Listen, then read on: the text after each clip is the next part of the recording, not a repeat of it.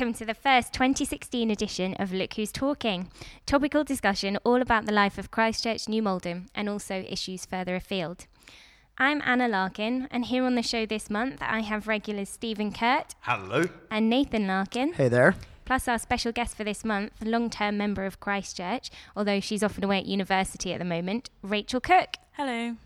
In this New Year edition of the show, we'll be reviewing our Christmas services here at Christ Church, um, as well as talking about the recent insurance aided refurbishment of the parish halls after the big flood. And we'll also give an update on the redevelopment of the main church site. With Rachel here, we'll be talking about her experience from not that long ago doing short term mission in Tanzania. And we'll also discuss the Christian student scene up at Durham University, where she spends most of her time at the moment. And then finally, we'll be talking about the preaching programme for January here at Christ Church and why the vicar has chosen to start the new year by getting us all to think about the subject of suffering. But let's start by reviewing Christmas. So I've asked each of you um, to, to choose one moment that you particularly enjoyed over Christmas or something that you thought was particularly significant here at Christ Church. So I'll come to Stephen first. What was your favourite Christmas moment? Well, there was uh, loads of stuff I really uh, loved about Christmas, as usual. Uh, Christmas Day was wonderful. I think that's my favourite service of the year.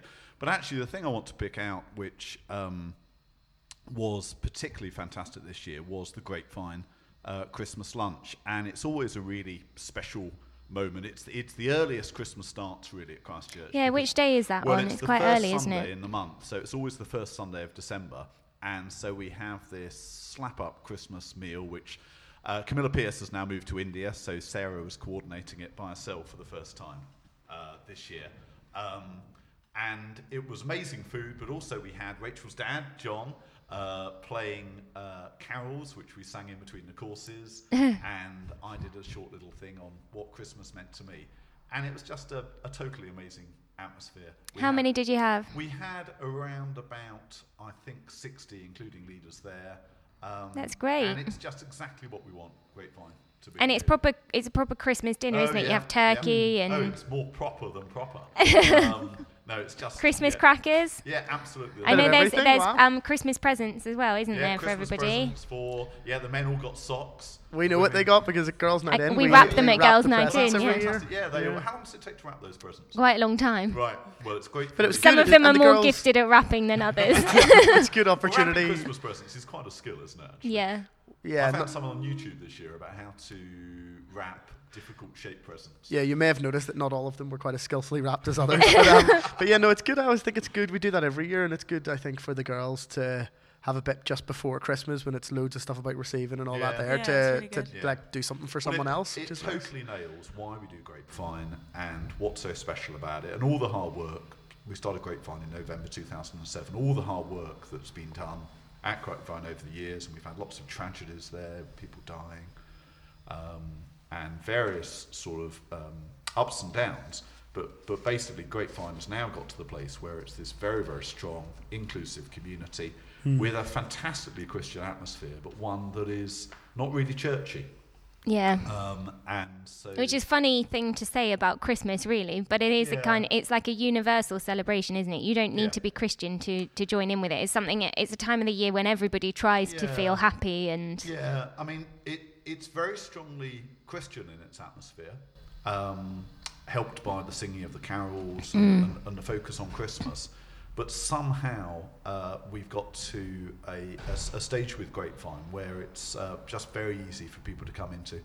Um, and it doesn't feel alienating. So yeah, fantastic. Really, I mean, Sarah Parker continues to do an amazing job. Uh, but plus loads of brilliant helpers. I mean, there are some people who fairly quietly have been doing Grapevine for a long time now. You know, uh, for ages, Lindsay Barnett, Andy Roberts, um, John and Helen Cook have become very much part of the team. Rod and Jenny Cropper are always um, doing the kitchen. Carrie Ebsworth. You know, there's a whole team of people. I'll, Yeah. I'll have left a few out. Um, who do an amazing job at Grapevine, and it's and it's really it's partly people's skills, um, but it's mainly um, people's uh, sort of character really, uh, they're sort of warm and welcoming and fun-loving people really. Yeah. um, that's what really makes it work. that's great. And um, and Rachel, what about you? What was your favourite thing about Christmas? Your favourite Christmas service? So I really loved the Carols by Candlelight service. Um, it was two days after I got back from Durham, and it was just so nice seeing everyone and just uh, yeah, it was great feeling like I was probably home and um, yeah, everyone was really welcoming and it was great to see everyone again. And I really thought the the message was so powerful um, this year. I wasn't in the choir for the first time in several years, and I just felt like I could enjoy the whole thing and um, not worry about what I was singing next or anything. And I just got to listen to the this message really well. I thought Katie spoke so well. About, I thought it was brilliant. um, yeah, yeah, about really interesting angle. yeah about suffering and and how we need to be generous because God's been so generous to us and um, the rolling images on the uh, during Oh Holy Night was really good as well.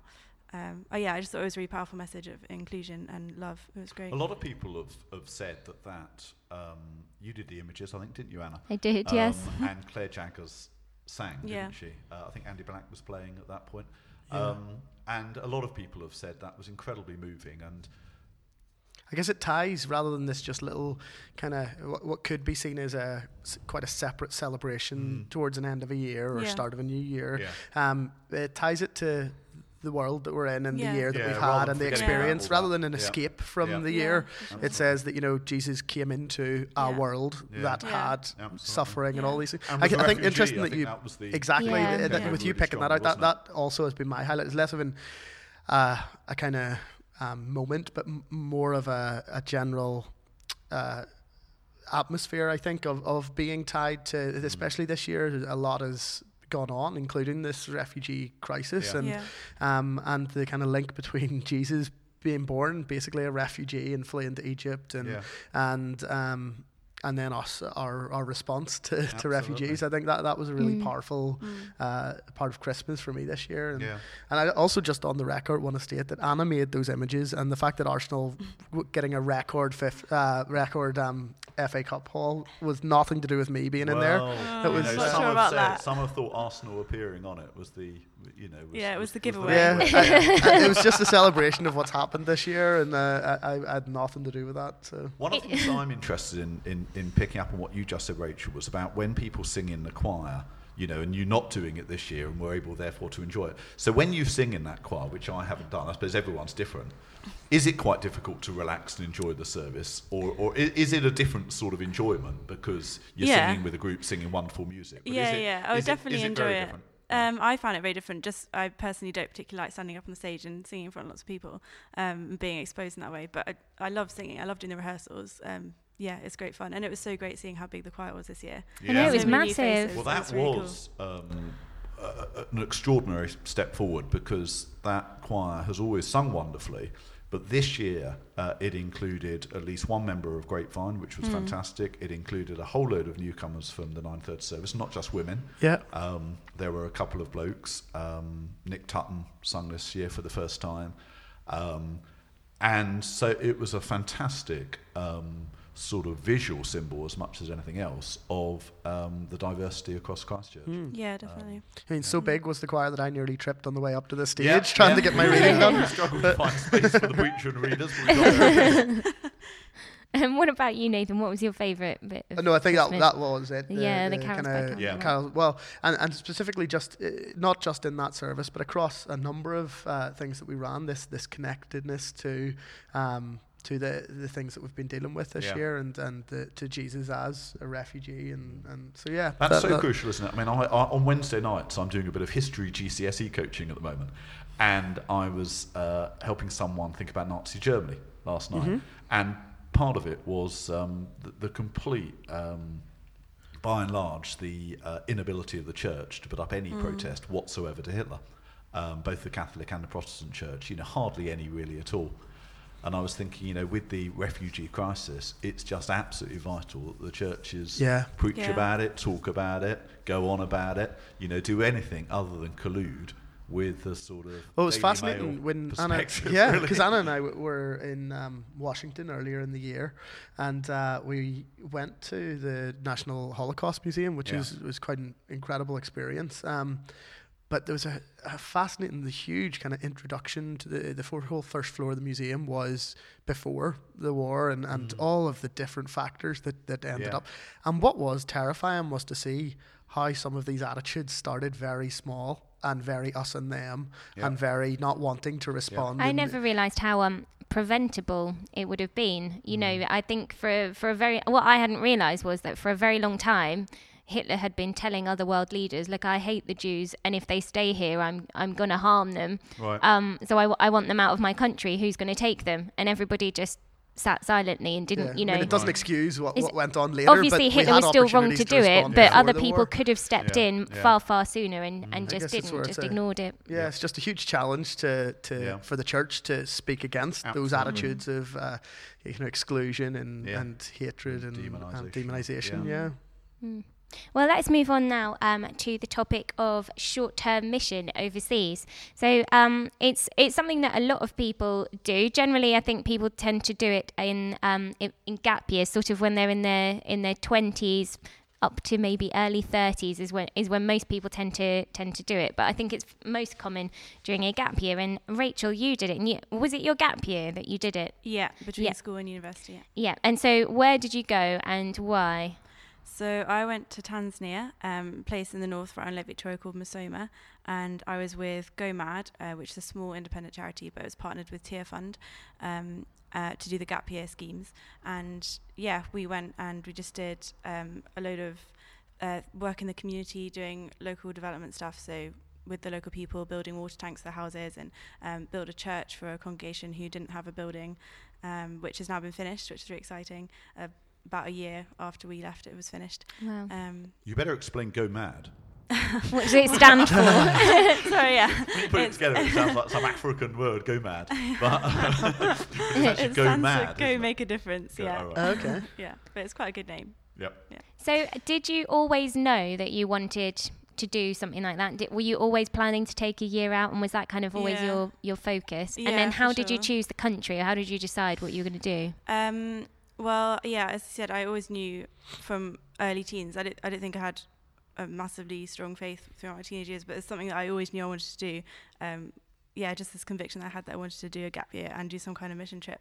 Um, and I think, yeah, that was partly a legacy of Christ Church being generally quite missional and always having people up to the front talking about what they were doing and um, having people working at Tearfund and that kind of thing Mm. um, which is yeah, which is really great. And then I just came across. I, I didn't particularly know where I wanted to go, but I came across um, Tearfund's website, and they had um, a, a gap year going from April to July in Tanzania. And I just thought that sounds good. I'll just go for that.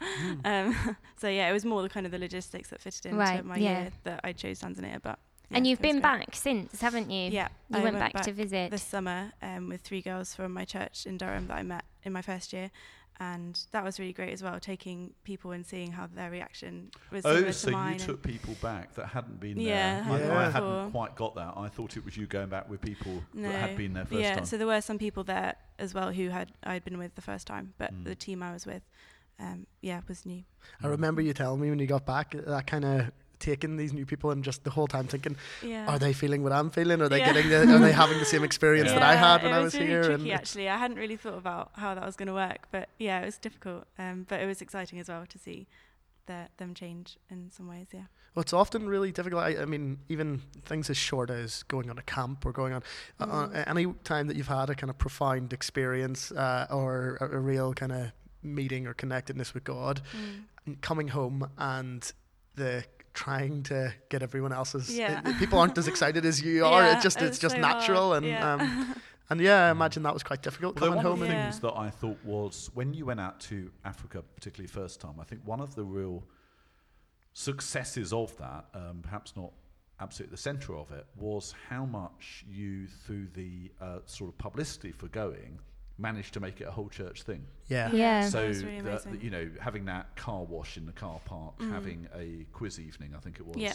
Um, and you preached on it when you got back, didn't you? Yeah, it wasn't my our choice. youngest preacher at Christ Church in 150 years, nearly 150 years. Um, and so it was something that I think people felt very involved in. I think your blog helped with that Yeah. as well, didn't it? Mm. Yeah, it was great. It was just amazing how supported um, I felt. Yeah, everyone was just really great and getting behind me and being really interested and yeah, just being really supportive. It was incredible. Mm. It made it so much bigger than just me going, like I said. Yeah, Mm. felt like a whole church effort. Is, is it the sort of thing that is i- is uh, obviously helping the people uh, who are the recipients of what you were doing as well? But is it one of the most significant ways in, so, in, in which someone can deepen in their faith? Do you think stepping out and doing that? yeah, sort of thing? I think so. Um, I think when you come alongside people and you recognise that you're both. Obviously, we were going out to help those people, but we recognise as well we- with humility that we are also not the people who God's created us to be in, um, fully. And so, when you partner with those kind of people and you do this work and you realise that you're both being transformed through it, Mm. and that's really Mm. profound, I think. Yeah. Um, but yeah, I would also say that it's not necessarily to go necessarily to go, you know, the other side of the world to get that kind of experience. There's loads of ways in the UK. The UK is really needy. Um, I, I did a gap of year in here. Kingston. Yeah, uh, which is why. Exactly, same- yeah. I And in did fact, Nathan one, did as well. why And that's that's Yeah, how we mine- met. It's I. I did mine in Lewes down in, in Sussex Okay. with Careforce, which um, was was at the time there wasn't many organisations that were sending people other places. Careforce Yeah. was, was was one of quite a small group, and I went down and worked in a church in um, in Lewes for nine months in 1988, long Yeah. before any of you were born. Mm. Um, but it was crucial. I mean, it was definitely, I definitely look back on that as, as probably more influential than almost anything else in, Mm. um, in sort of developing my calling to be a vicar, I suppose, really. Mm. Yeah, similarly, I, I, I came here very much with the idea that it was a gap year, you know, just something that I, uh, you know, I wanted to give a year to, to serve in Mm. some way. And I actually would, uh, if uh, anything other than financial reasons, really, that my Yeah. both my brother and my sister were uh, with OM at the time, and, and so the kind of support network in the church Mhm. was already giving my family a huge amount of financial support. Mm-hmm. So I kind of felt quite convicted that I didn't want to do a gap year that was going to cost much. Mhm. Um, and then I came across Oxygen. Um, and yeah, so actually, one of the main reasons I was here was because of just a lot of those circumstances. I now I can see God's fingerprints all over it. But um, youth work was never something I thought I would do. I was going back to be a graphic designer, but it was in Mm. doing that that year that so much about who I am and the way I am, and it, it kind of clicked in that context. It was like, this is what I'm supposed to be doing. Yeah. This is who I am, and I think I, I hear quite a lot of that uh, about people after gap years, kind of getting Yeah, the chance to practice their faith. Mm. Particularly Africa. I mean, I, I don't know anyone who's gone out to Africa who hasn't become massively changed Yeah. by it. My, my Mm. wife, Katie, um, did a, a, a gap year in Rwanda. Um, and, and, and it's really stayed with her, that whole connection with Africa and Yeah. um, you know, um, what she what she saw out there and what she experienced. Yeah. Do you see yourself going back? I don't know. I'd I'd love to maybe after after university, maybe a bit more long term. Um, but probably before then, I'd stick around the UK. I feel like I Yeah. need to. I need to sit down and do some learning about things rather than just wanting to go and do stuff and change stuff straight away. Yeah. well, I, I have a friend who d- went to Tanzania as well on a gap year, Yeah. and um, she was a, a doctor in training, and she kind of said, what was it, 12, 13 years ago, it's like, oh, I'm going back and I'm going to be a doctor there. And then she was very, very passionate. And then she finished her training and then got a job here. And we all thought, you know, she still always talked about it, but we never. But just this year, And then she's she just got married as well. yeah, and got married we to thought, another oh, it'll doctor. never happen now. thought it'll never happen. But actually, the two of them have just packed up and moved to Malawi, Oh, where wow. they're. so they um, got two doctors as for the price of one, seeing as she married one. That's so cool. But um, yeah, so no, Well, I- I think it does if stick we around. in if your we blood. uh, move on now to another subject, um, we're going to talk about the Christian scene at university. So, Mhm. Rachel, you're studying at Durham University. Mhm. How many years have you been there? now? Uh, I'm in my second year now. in your second yeah. year. Um, and h- how have you found it? Are you involved at all with the Christian Union? Is there more than one Christian Union? Have you found a church? Yeah, so um, I'm at a church called King's Church Durham, which is great. Um, and yeah, it's, it's massive. It's got about 200 students, which is incredible. Wow. Um, so it's really, yeah, a really lively student ministry, which is great. And I'm involved in the Christian Union, yeah. And there's there's one in a central one, and then lots of college ones as well, because yeah, we've got colleges in Oh yeah, which is cool. yeah. Um, yeah, and also involved in a student organisation called Just Love, which is um, a Christian social justice movement. Oh, okay. So Mm. what is that all about? Is that something that is run by the university, or is that like a national initiative that you you're involved in? Yeah, with? so it started in Oxford about three years ago. Um, just a group of Christians who realised that students weren't doing a lot to do with social justice, um, and they thought it was a really integral part of their faith. So they decided to set up this group um, called Just Love, and it spread to Durham. Um, secondly, and then since then, I think we've got six other groups across the country, and there's now six national staff, uh, three national staff, staff workers, and yeah, it's it's popping up all over the place, which is really cool. Didn't you meet my little brother in part of the? I did, yeah. What, what in the so there's training days for the uh, the leaders of Just Love, the student leaders of Just Love, um, twice a year, and yeah, John came to do a seminar on homelessness um, in September, which was great. when he was a student, he uh, up at Hull University, they've got, I think it's the biggest student voluntary um, community action um, sort of um, charity called HUSSO, and um, which didn't, when John first encountered it, have a particularly uh, or, or, or a specifically Christian agenda. But what he found out was that it was started by the Christian Union. Right. 25 years before. And quite often, this is the case that you know these charities uh, doing social justice issues or social mission can often have a Christian start, and then that gets rather lost as Yeah. they get funding and they become organised. Yeah. Um, so it appears that it's got to be constantly rediscovered, um, and it, it seems that Why Just do you Love think- is trying to. Well, do why that. do you think it Yeah. is that they? Because it strikes me as a tiny bit sad that often uh, organisations that start with it because of Christian inspiration, that uh, with a leaning towards social justice, often end up feeling in order to progress that that they end up losing some of their distinctive Christian. Is do you think it's because there's a, a, a lack of a space for them or support for them in the church? Uh, I think quite often it's that churches are happy for that sort of work to to happen and a bit more reluctant to do the hard work of Why theologically integrating it Yeah. with what they do. I, I think that becomes quite threatening once you once you start saying that this is vital and indispensable. Yeah. It's, it's, it's easier to keep it as an optional thing that people who are into it opt into. Um, and particularly once you start saying it's part of the gospel, uh, Absolutely. that can Yeah. rattle people big time. Yeah. So a lot of people want to keep the gospel as how you get individuals to heaven, um, and uh, anything about uh, bringing God's kingdom on earth as it is in heaven. You know, it's right at the centre of the Lord's prayer. Yeah. But it is amazing how it can be evaded Mm-hmm. if, if, if, if people want to. Which is, I guess, what's quite unique about trying to, you know, what we do, what we're trying to do here, and saying that, you know, grapevine in our social, um, social justice kind of uh, section at church here is a, Yeah. a valid, like, kind of equal part of the church with everything else. absolutely. it's, it's, another, it's another gospel- stream. uh, It's saying it's gospel ministry uh, is is the crucial thing because plenty of uh, churches and organisations are happy to to sort of endorse that sort of strand of Christian ministry to some extent, but often want to keep it separate Mm. from from the gospel. So I think what you and other students are doing just couldn't be more important. I know, it's Well, I think fantastic. it's- So what are you? So from a practical point of view, what Mm. sorts of things do you do? Is it about raising awareness? Is it about campaigning? Is it about, Mm-hmm. or is it about you know a- actions, going going out and doing things, Yeah, or what so- what do you do? we try and do a bit of everything really. Um, so uh, it's advocacy action and prayer the three kind of things that we're trying to do.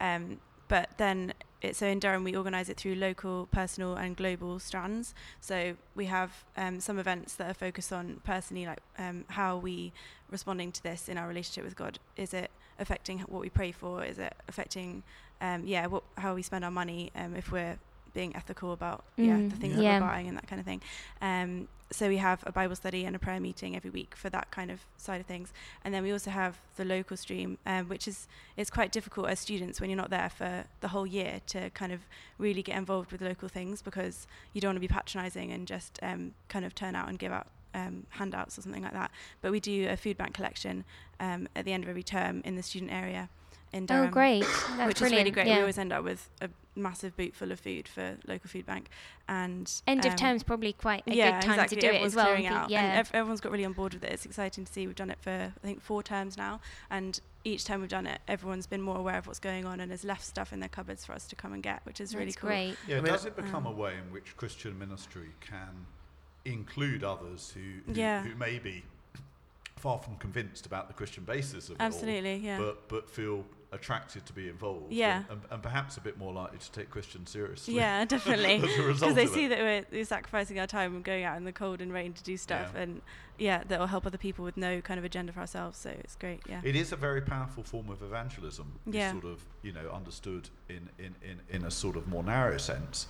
Uh, but quite often, when people are brought into being involved with whether it's the night shelter here at Christ Church that we'll be doing in February, or whether it's Grapevine, or, or whether it's student uh, Mm. sort of community action at university, quite often it is a very powerful witness of what Christianity is all about. Yeah. Which people then think, oh, if this is if this is radical rather than supportive of the status quo, then I might reconsider. And it's right Yeah, my- there, my you know, biblically, it's right there as well. You know, the um, always be prepared to give an answer for the hope that you have, and uh, and often that's read as you know, be ready to hit someone with a message. If they, uh, but the complete thing that gets missed is the missed is the presumption that someone asks you, Yeah. you know, about the hope Yeah. that you have. Yeah. And and and I, this is in, in my experience at least where you get asked is when we are putting our you know money where our mouth is, where Mhm. we're out in the cold and doing these things. Mhm.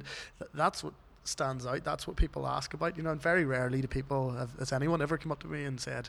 So why are you a Christian? Why do Mhm. you go to Yeah. church? Or you know, but I do get asked, you know, why on earth are you Yeah. why are involved you in doing this? Or you Yeah, know, so yeah, absolutely. Well, if we could rein it in now, so we've been talking about transforming lives. If we could uh, bring it down much, much smaller and talk about the transformation of the parish halls, uh, because they are looking completely different now. This and is definitely um, gospel ministry. um, so um, well, I think we talked about it on Look Who's Talking when it happened, but it was it was June occurred. in in June, I think it was. Oh, the, a really? Big, that big ago? pipe, a big water main Yeah. burst near New Malden Station, and it flooded. Yeah. It was quite spectacular, really. It flooded half the high street. Um, lots of the lots of the It wasn't a businesses flood that of were on there. proportions, but it was the closest Not far off. has come to. Yeah, yeah. you would have needed an ark to get to get past the station, Yeah. definitely. At least a and kayak. um, so there were other other businesses um, that were affected, but fortunately, I don't think. Express, I Yeah, but I don't think many people's houses were. I think I think that was quite Fortunately, fortunate. think- Yeah, was there were a a few, I think, but it was mainly yeah, Yeah. it was mainly just along along this road. Uh, but the parish halls were sort of ankle deep. Yeah. All downstairs, which doesn't sound like loads of water, but it does a lot of damage, um, and it make m- It well, it's the- made the I halls think it was completely unusable. of June because it was just before Tom Parker got married.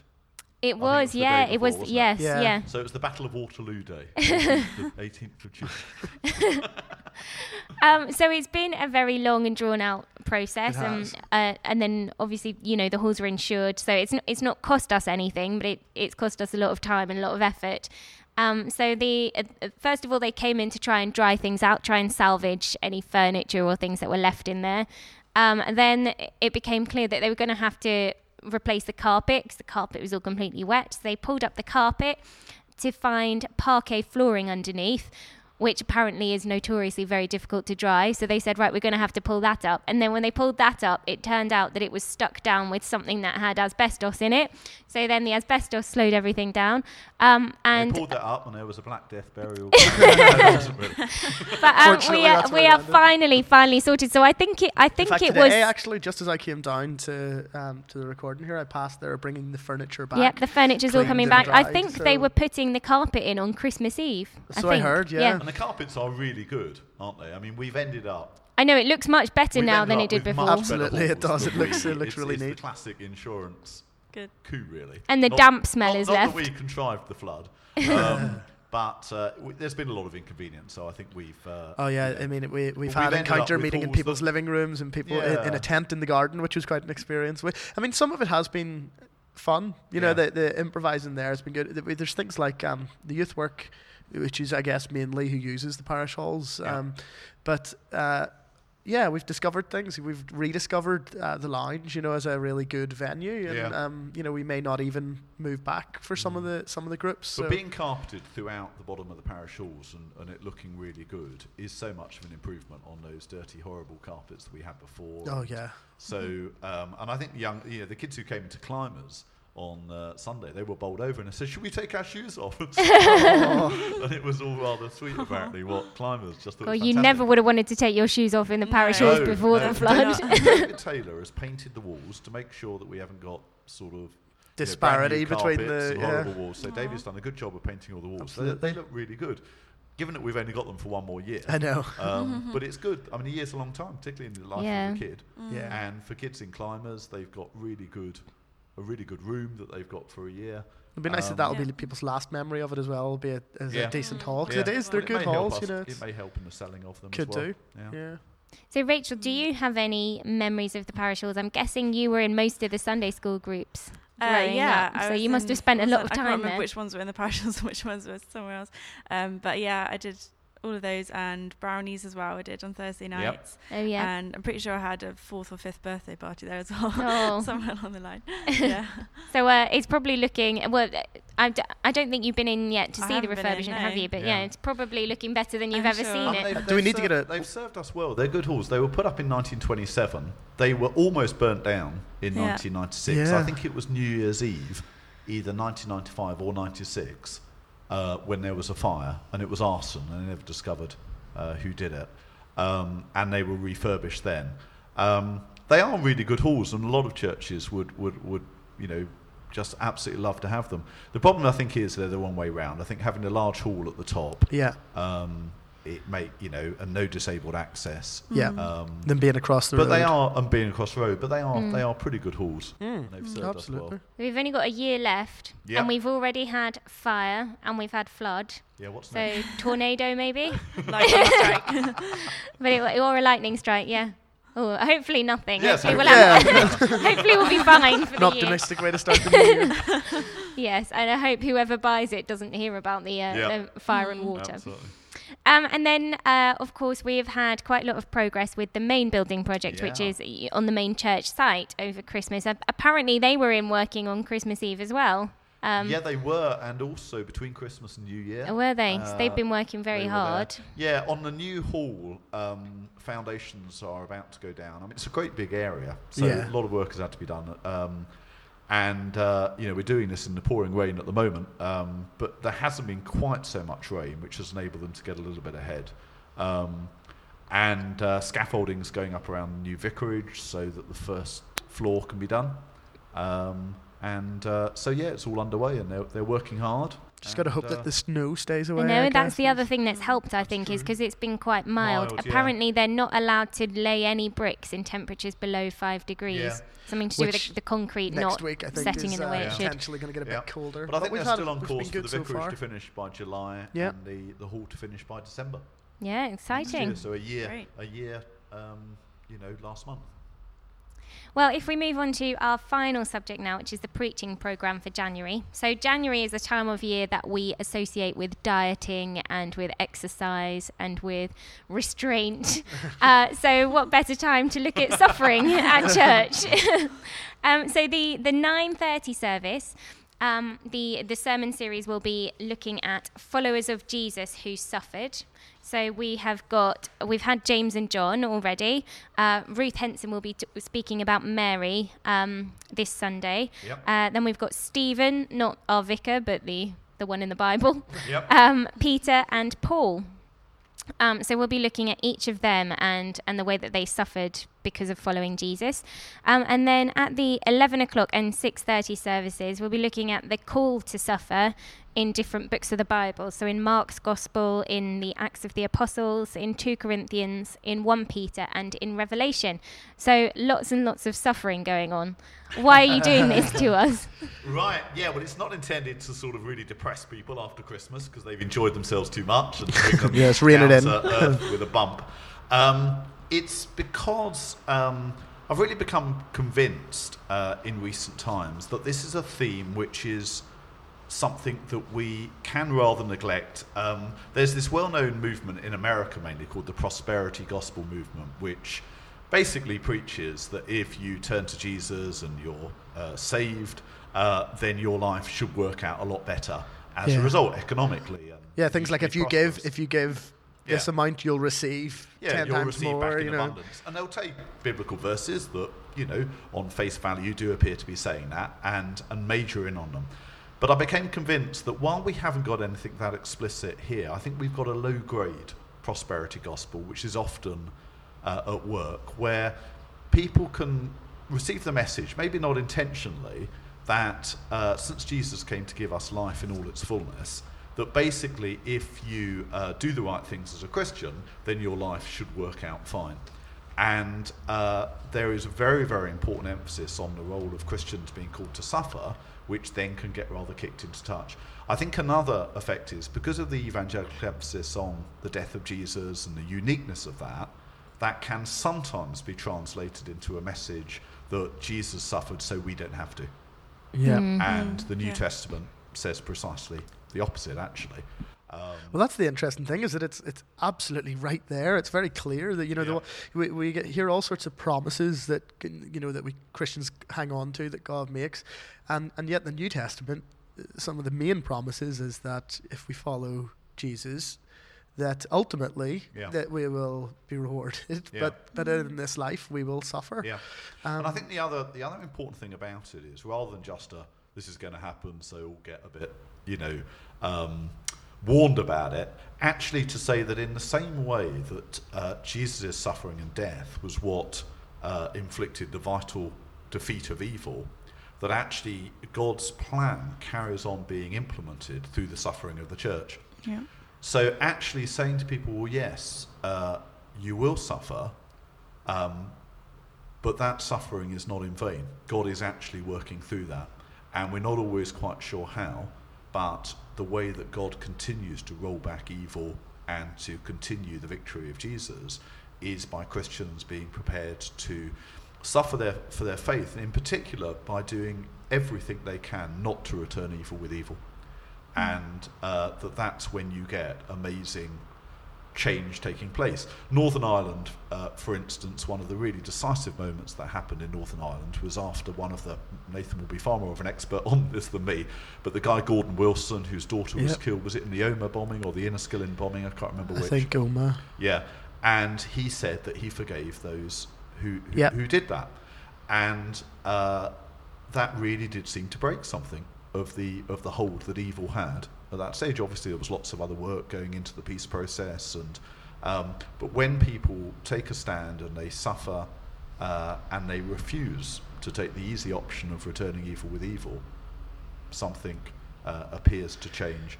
And so, really, this whole subject, which includes lots of other strands, is something that I think we really need to unpack and explore and take time uh, to, to think about. And what I hope will happen over January is that people will have a chance to bring their suffering before God.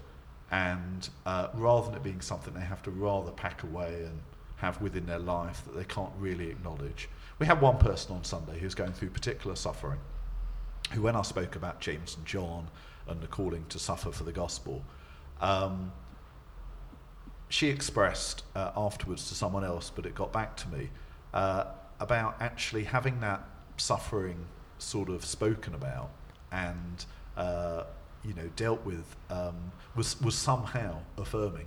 Mm. Yeah. Yeah. And and I think that's what we've got to try and do in January. Mm. and I've somehow drawn suffering in Revelation. So when I got it, I, I looked down thinking, oh yeah, so where's it's missing the chapter number, or it's like, no, no, it's the whole book. Let's. Well, uh, it's either the whole book or it's whatever you want to grab Yeah, out yeah. of Revelation.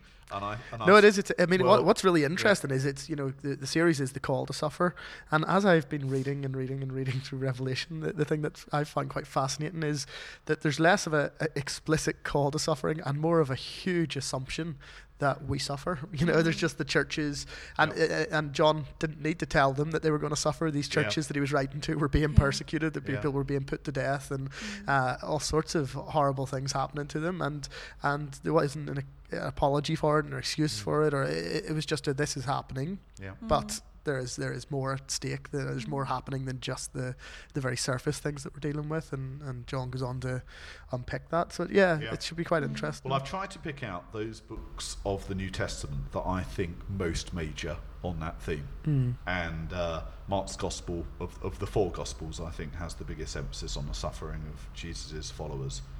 Uh, the Acts of the Apostles has actually quite a lot. Um, you know, the powers of evil do everything they can to stop Paul getting to Rome. So he gets shipwrecked, uh, he gets bitten by a snake or nearly bitten by yeah. a poisonous snake, and you know, and in the end, the very last line of the Acts of the Apostles, or the very last word of the Acts of the Apostles, is unhindered.